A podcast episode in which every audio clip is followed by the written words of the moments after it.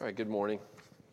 Uh, glad to be here with you all again. Uh, I'd like to welcome all those who are coming and uh, just visiting us online again. Very, very thankful to be uh, worshiping together again this morning.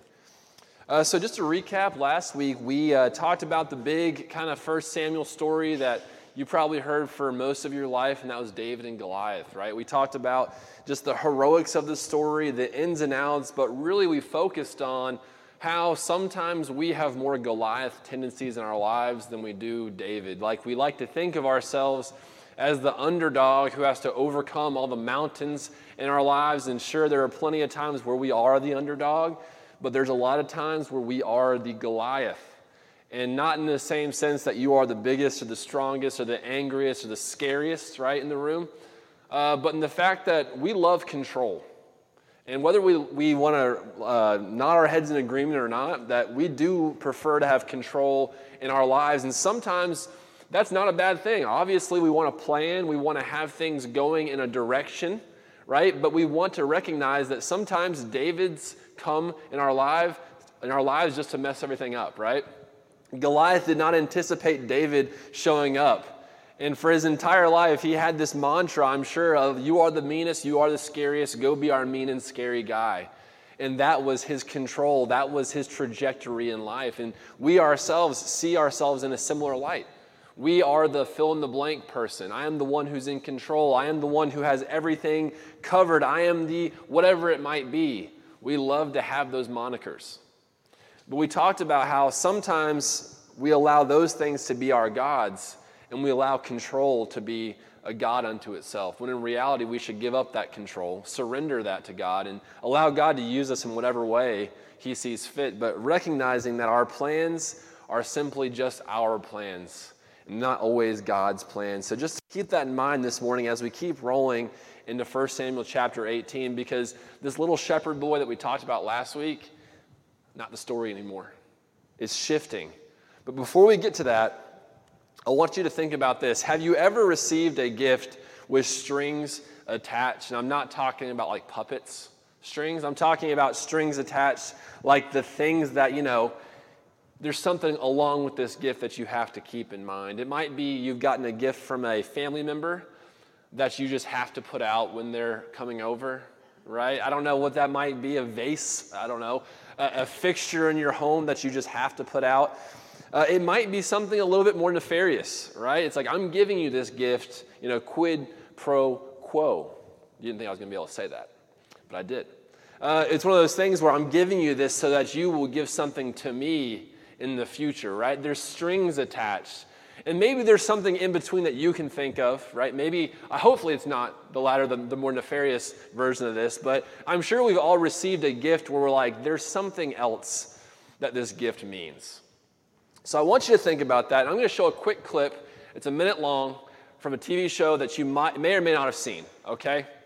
Just watch this. You don't have to think it's funny. If you don't laugh, it's okay. But I think it's going to really detail what I'm outlining this morning. So I got some volume on that clip, I hope. And here we go. Presents are the best way to show someone how much you care. It is like this tangible thing that you can point to and say, hey man, I love you, this many dollars worth. Brian, no,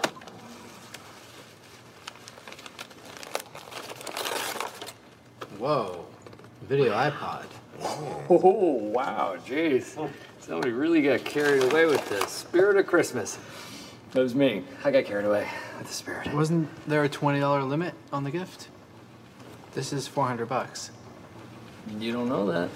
Yeah, you left the price tag on. I did? Yeah. What? Oh, shoot. Wow. Okay, well, who cares? Doesn't matter what I spent. What matters is that uh, Christmas is fun, right?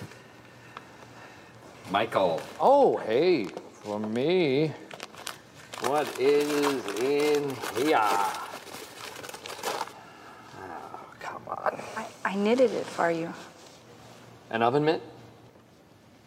Okay. So Phyllis is basically saying, hey, Michael, I know you did a lot to help the office this year, but I only care about you a homemade oven mitt's worth. I gave Ryan an iPod. Okay. Uh, let's see. I'm just gonna leave this up there. So, if you've never seen the show before, Uh, Michael is the boss of the office, and he is obviously doing the Secret Santa gift exchange, and he gives Ryan this iPod. And if, you don't, if you've never seen the show before, or Michael really likes Ryan and wants Ryan to like him. You know, he, he wants him to think he's cool and hip and young when reality Michael is none of those things, right? And so he wants to give Ryan this iPod to say, hey man, if I give you this, I love you right this many dollars worth, and I want you to love me back. And then Michael is then really, really disheartened when he gets this gift from Phyllis, that the woman who, who knitted the, the, um, the kitchen, what is it called? Uh, oven mitt. I couldn't think of the word. The oven mitt.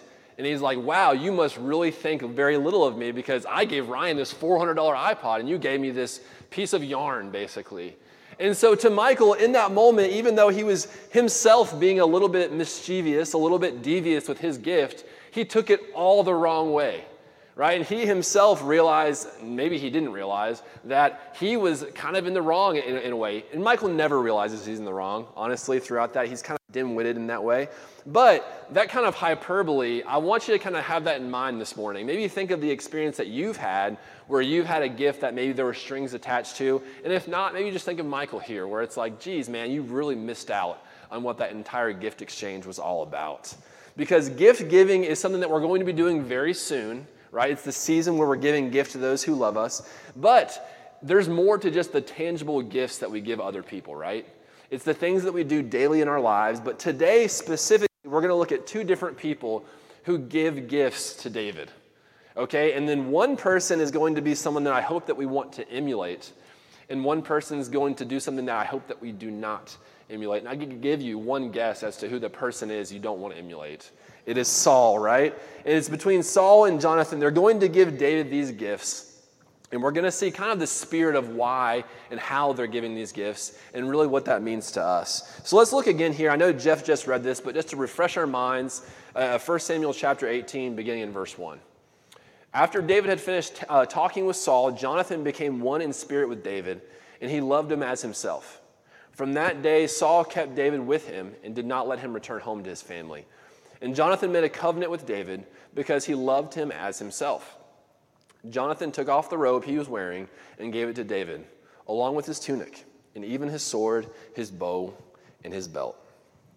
Now, I want you to be kind of mindful of what just took place, right? We're going straight from this encounter with Goliath to Jonathan having this experience with David. And I want you to think for a moment about what we already know about Jonathan right? We've talked about Jonathan before, and this is kind of who he is, right? This is before when Jonathan and his armor bearer go against a bunch more Philistines than they should have ever, you know, encountered or, or gone to battle against, right? This is Jonathan saying this. Perhaps the Lord will act in our behalf. Nothing can hinder the Lord from saving, whether by many or by few. This is the spirit of which Jonathan lives his life right? He is this great warrior. We already know that. We already know his skills, but his skills are matched by his ability to trust in the Lord, right? Perhaps the Lord will act in our behalf. Fast forward to 1 Samuel chapter 17. This is David. He says this to the Philistine You come against me with sword and spear and javelin, but I come against you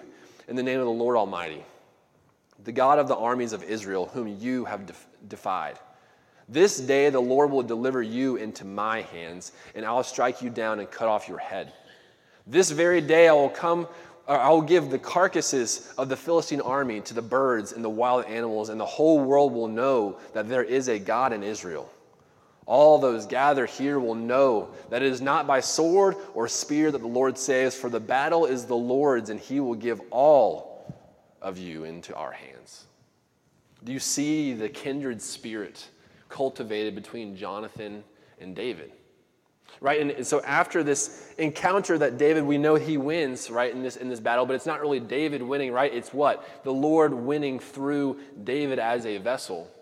Jonathan sees that act and he sees a kindred spirit. He sees someone who is like him, right? He sees someone who is like minded, who has the same spirit as they go into battle. Yes, they're very skilled warriors, but it's not just about their abilities, it's their ability to trust in God in the midst of all of this.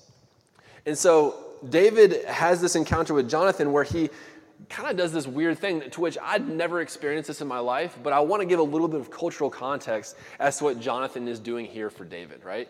He sees David on the battlefield, he sees him do this work, and he gives himself over to David almost as a gift, as a, self sacrificial, a submissive gift to David, right? And I want you to think not necessarily of just like the clothing that Jonathan was wearing, but why he was wearing that. He was probably wearing his military outfit, right? We would call them fatigues today, maybe in, our military um, terminology, of what he was wearing. And he takes off his outer garment, he takes off his tunic, right? He takes off this, these trappings of what would have distinguished him between him and David or anybody else who wasn't battling, right? He takes those things off and he doesn't just stop there. He takes off his bow and his belt and he gives over his ability to defend himself to David. And so in this moment, we're looking at two men and they probably look very similar at this time. There's no longer this son of the king, Jonathan, who is this great warrior, great fighter, great everything. He's no longer this distinguished soldier. He's just a guy standing with another guy who, who desperately and deeply care and, and desire what the Lord is going to do through them. They're on the same playing field. There's no longer this son of Saul. There's no longer this warrior who defeated Goliath. These are just two guys who deeply trust in what the Lord's going to do through them. They're one in spirit. I want you to have that in your mind as well this heart deep connection between Jonathan and David. And I've often wondered as I've read this story as to why Jonathan didn't go out there and try to fight Goliath. You ever thought about that? I wonder if, if Jonathan went to Saul and said, Hey, I've done these great things before and the Lord has been with me. I wonder if Saul said, No, you're my son. You can't do that. I can't risk your life. I wonder. And I wonder if Jonathan was watching there as David comes out of nowhere bringing cheese and grain to the battle, right? He has no business being there. He watches him go to his father, and he watches him go from his father to the battlefield and be victorious and say, Man, that should have been me.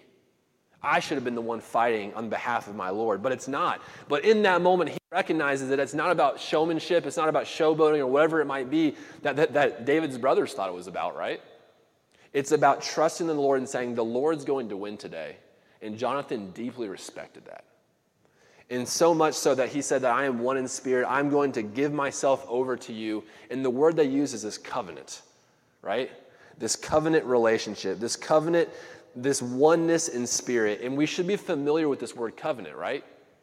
Nod your heads if you're with me. You've heard this word covenant before. It's this agreement between two people. We talk about the covenant of marriage saying, I'm going to give myself over to you, and vice versa.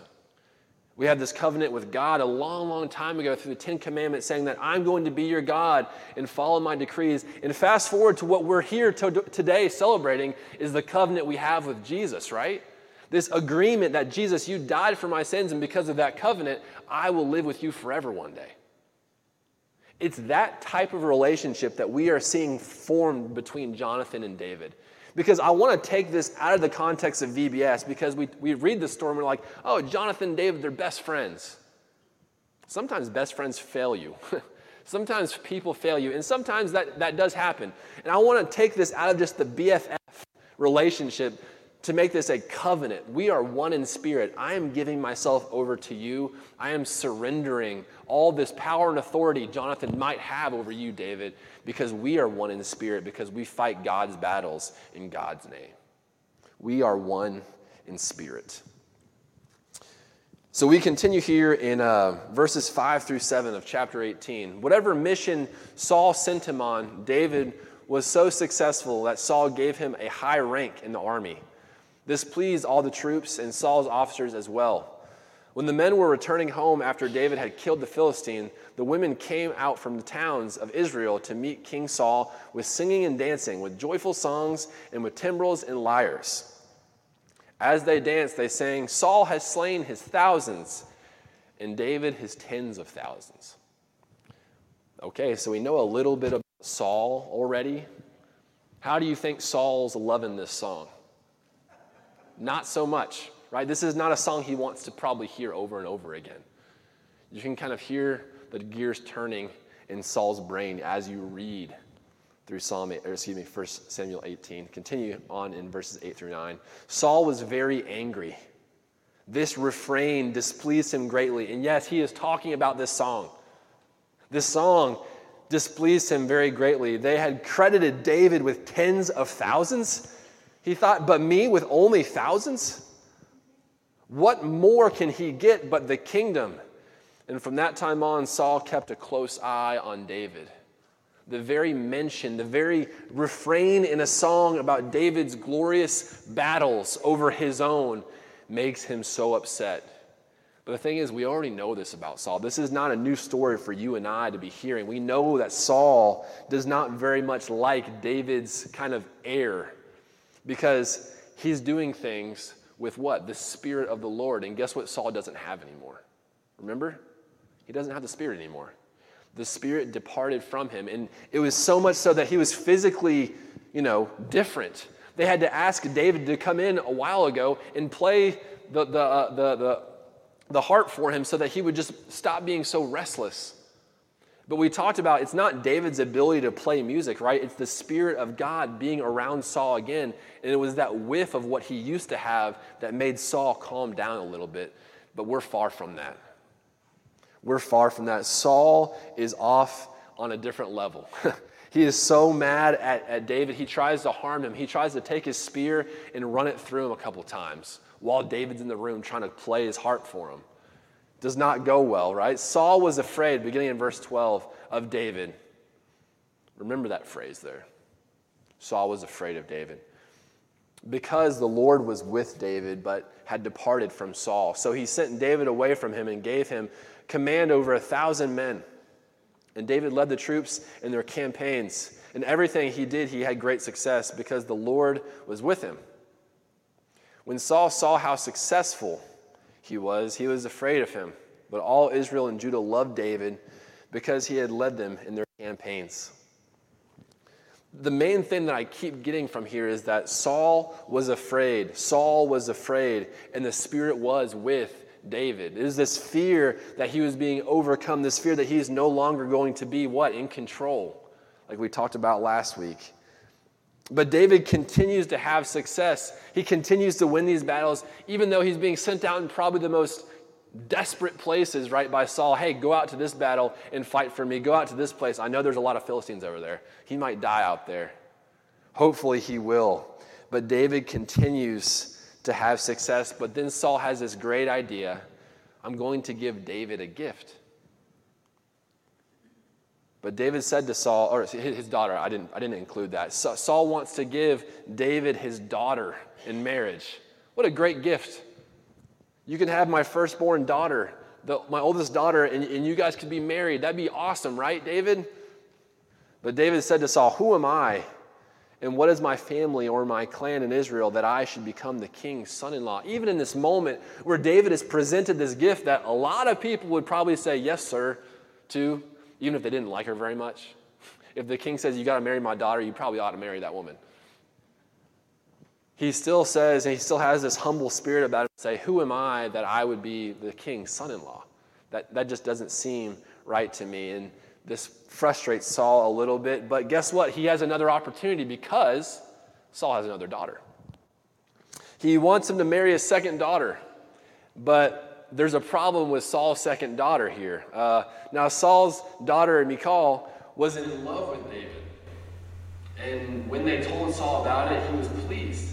I'll give her to him, he thought, so that she may be a snare to him, and so that the hand of the Philistines may be against him. So Saul said to David, Now you have a second opportunity to become my son in law. You see, what Saul doesn't realize is that two of the three children that we know about really like David. Right? Jonathan has made this covenant bond with David. His second daughter, Michal, loves David. But you see, Saul is so blind. Once again, we have this theme here in 1 Samuel, this blindness. He's so blind to what's going on around him that he still thinks that he's going to be able to ensnare David with his plan to eventually become more powerful, whatever his plan might be. But the fact is, he's going to use his second daughter here as an opportunity to ensnare David. It's not going to work very much, okay? It's not going to work. He, he has this incredible task, and not to get too graphic, but Saul says, Give me 400 foreskins of the Philistine uh, uh, soldiers. And David comes back with 200. David's proving his worth here because it seems to me that, that in order for David to go out and do this, he's going to have to kill these men, right? And it doesn't seem like this is part of any kind of battle, right? So he's going out there and he's just doing this on behalf of Saul so that he can marry this daughter, this gift that he's being given by Saul. But as David does, he's successful. And when Saul realized that the Lord was with David and that his daughter Michal loved David, Saul became still more afraid of him, and he remained his enemy the rest of his days. Do you see a common theme happening here for Saul? He becomes more and more afraid the deeper and deeper he gets into this gift giving season, right? He first tries to give him his daughter and he says, No, thank you. He, he gives him his second daughter, and he does this incredible feat in order to kind of give this bride price in order to, to marry Michal. And all of this just gets deeper and deeper into where Saul has no business going. He does not want to be there. And every single time he puts something in David's way, he overcomes it. And guess what that makes David look a whole lot more like? God's chosen king. Over and over again, David prevails. So we have two gift givers in this story, okay? Like I said, we have Jonathan and we have Saul. Two very different gifts. Which do you prefer? I want you to think about that for a second. Which do you prefer? But more, I guess, directed to who you are, what gifts are you giving to other people? Think about Jonathan and think about Saul. I want, I want to just look at their gifts just and see where you are. Where do you fall in line here with the gifts that you are giving into the world? Jonathan's gifts were self sacrificial, right?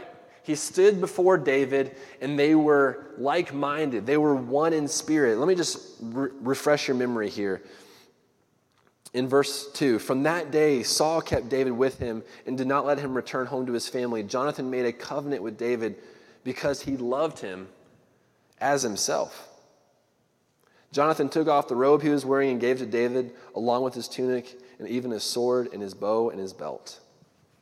He loved him as himself. There's this self sacrificial love saying, I'm going to basically take off the trappings of what makes me the king's best warrior, son, all these things that are, that are so great about being Jonathan. I'm giving them over to you because wherever you go, I'm going to go. We are one in spirit, we are together in this thing. There's this kinship. There's this kindred spirit that Jonathan sees, and he wants to give that gift over to David and says, I am with you always. It's based in love, right? It's not this way where Jonathan's like, hey, I'm going to hitch my wagon to this horse because he seems to be going the right direction, right? He seems to be winning battles, okay. He seems to be a pretty good warrior. I think that if I align myself with him, I can better my position in this world. That's not what he's about, right? It's based in love because it's not about anything else. And the last part about Jonathan's gift, it's vulnerable. This is not something that I don't think many of us have ever done before. Maybe not, you know, as, um, literally as Jonathan is here, but just the sharing of yourself with one person, maybe with your spouse, maybe with your closest friend, maybe with a sibling, the person that's known you the longest, whatever it might be. But this posture that, Dave, that, excuse me, that Jonathan is giving towards David is something that I think we should strive for more. This vulnerability, because this word right here, I'm sure it's making a few of you a little bit uncomfortable. You might be thinking, I've been vulnerable, vulnerable before, and I've been broken, I've been hurt. And, and yeah, that does happen. I, I, have done these things. I've been self sacrificial. I've, I've done things based in love, but I've been hurt before. But like I've, I've heard so many people in my life say, it's not necessarily about how the people receive your gift, more about how you give it to other people, right? You can't, you can't choose how, that's what we were talking about this morning in the teen class, right? We were talking about Acts chapter 13, and Paul and Barnabas, they get chased out of town, and they kind of wipe their sandals and, and keep going. We can't make anybody think anything. We can't make anybody do anything in this world. What we can do is give gifts of sacrificial love that are based in love and that are totally vulnerable in giving of who you are. When we emulate this, we look a whole lot less like this. And unfortunately, these are the gifts that the world is often giving out. These are Saul's gifts. They're self centered, based in deceit, and given, right, out of fear. They're self centered. Why does he want his daughter to marry David? Is it because David's a great man? No. Is it because David will be able to protect her and provide for her and do all these great things? No. Saul is using his daughter as a pawn for his own schemes. Very, very self centered. And when it doesn't work the very first time, he doesn't have a come to, you know, Yahweh moment. We can't say come to Jesus yet. He's not there yet. Uh, he doesn't have a come to God moment where he's like, maybe I shouldn't give my daughter up in this scheme. He does it again. And the only reason he does these things is to further himself and, and, to, and to allow himself to maybe have a leg up on David. But it doesn't work. They're based in deceit. He doesn't realize it, but he is so far from the path that he's deceiving himself in a way. And all these things that, that are given to David are given out of fear. If you read through this in, in 1 Samuel 18, over and over and over again, Saul becomes afraid of David. He's afraid of David. Why? Because David has something that he used to have. There's this jealousy, there's this bitterness. I'm sure there's all these things we could go down and list, all the things that Saul is feeling. But these are the gifts that he's putting out into the world. And it's, I'm sure, not able, he's not able to recognize it in the moment that this is what he's doing. All these contrived schemes, all the things that he's doing, all this stuff is manipulation. That's kind of like the, cap, the encapsulating word, this manipulative gift cycle that we're on here. That if I do this, he'll trip up. If I send him out into battle, he'll die. If I give him all these things, something bad will eventually happen to David, right? And I'll be king, and everybody will love me once again, and I'll be the best. And maybe God will come back to me and give me his spirit one more time. But we're so far from that. And he's so far from realizing how far he is away from his own son's gifts. We've talked about this before. It kind of in 1 Samuel, we have this list of fathers who are blind to the sins of their children, right? We have Eli who's blind to the sins of Hophni and Phineas. We have Samuel who's even blind to his own son's failings. But now we have the father who's doing seemingly all the wrong things, that his kids are actually the best ones, the best examples yet in 1 Samuel, right? We have Jonathan and Michal doing these things that are actually good. I wonder what it would be like if Saul never, I, I, I just have all these, these alternative realities where it's like, Saul, open your eyes. Saul, open your eyes. But the thing is, is that his eyes were open, but he chose to close them to all the things that were going on around him. We have opportunity after opportunity, and we read two weeks ago about how even Samuel was not wanting to let go, not wanting to give up on Saul, but God had to tell Samuel, hey, stop caring about Saul so much. You have other work to do. And I don't want this to be a downer of a sermon, but we talk about these, these gifts, and whether we recognize it or not, we're doing one of the two.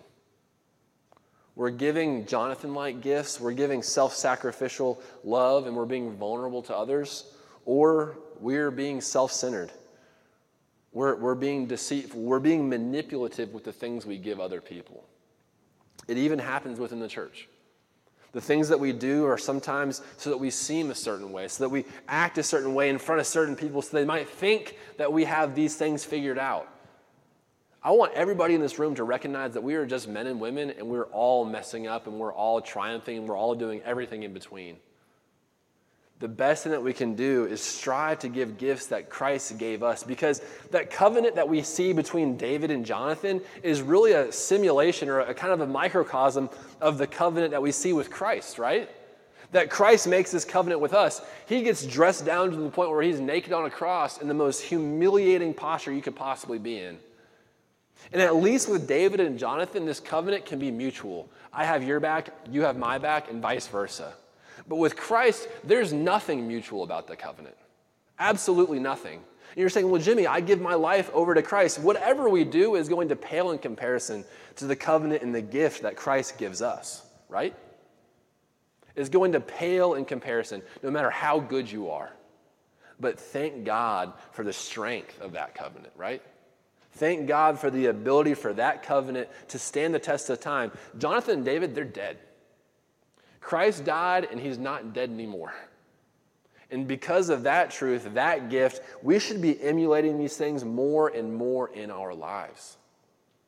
Because we know this covenant, not just because we see it through Jonathan, but because we've experienced through that covenant of love with Christ. So, my question is do you recognize what gifts you're giving? That's the hard part. Because I think Saul feels justified in what he's doing. But my question is, how do you find out? I don't know what it's going to look like for you, but you need to ask yourself the question Am I doing these things to serve myself or to serve other people? Am I doing this out of a place of bitterness where I'm waiting for that person to slip up, where I'm waiting for that person to be wrong so that I can pounce on them and say, You're wrong, I'm right, I'm better than you? Or are you doing it in a way that's a gift of love? That's a self sacrificial thing, whatever it might be, tangible or non that you're putting out into the world. It's the idea of the aroma of Christ, right? Are you being the aroma? Are you being the light? Are you doing these things to provide people the opportunity to know Christ or to know that bitter version of humanity that sometimes clings on to who we are? Let's pray. God, I thank you for this time, and I thank you for uh, giving us the example this morning of Jonathan and Saul, these gifts that they're giving to David.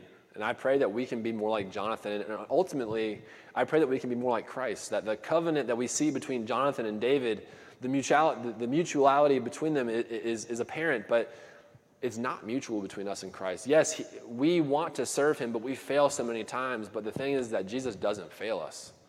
That covenant is so strong, that covenant is so lasting, and that gift is what propels us to want to be more and more like him. But God, help us when we fail. Help us when we are in that manipulative cycle where, where we might be more bitter, we might be more controlling, and we want to just give over that control and say, God, take care of this, please, because we can't do it ourselves. Help us to open our eyes to the places we are blind and make it painfully obvious by showing us through the ones that we love around us. God, we pray this all in Jesus' name. Amen. If you have any needs, we offer this time to come forward. If you feel like, you know what, I've been giving some pretty bad gifts. And not just, you know, Christmas gifts or physical gifts, but I've been pretty bitter in this world. I've been pretty jaded. I've been whatever it might be. We want to offer you a time of respite to come forward and share those with the church. But if you don't want to come forward, we offer you to just to talk to somebody today as we stand and sing.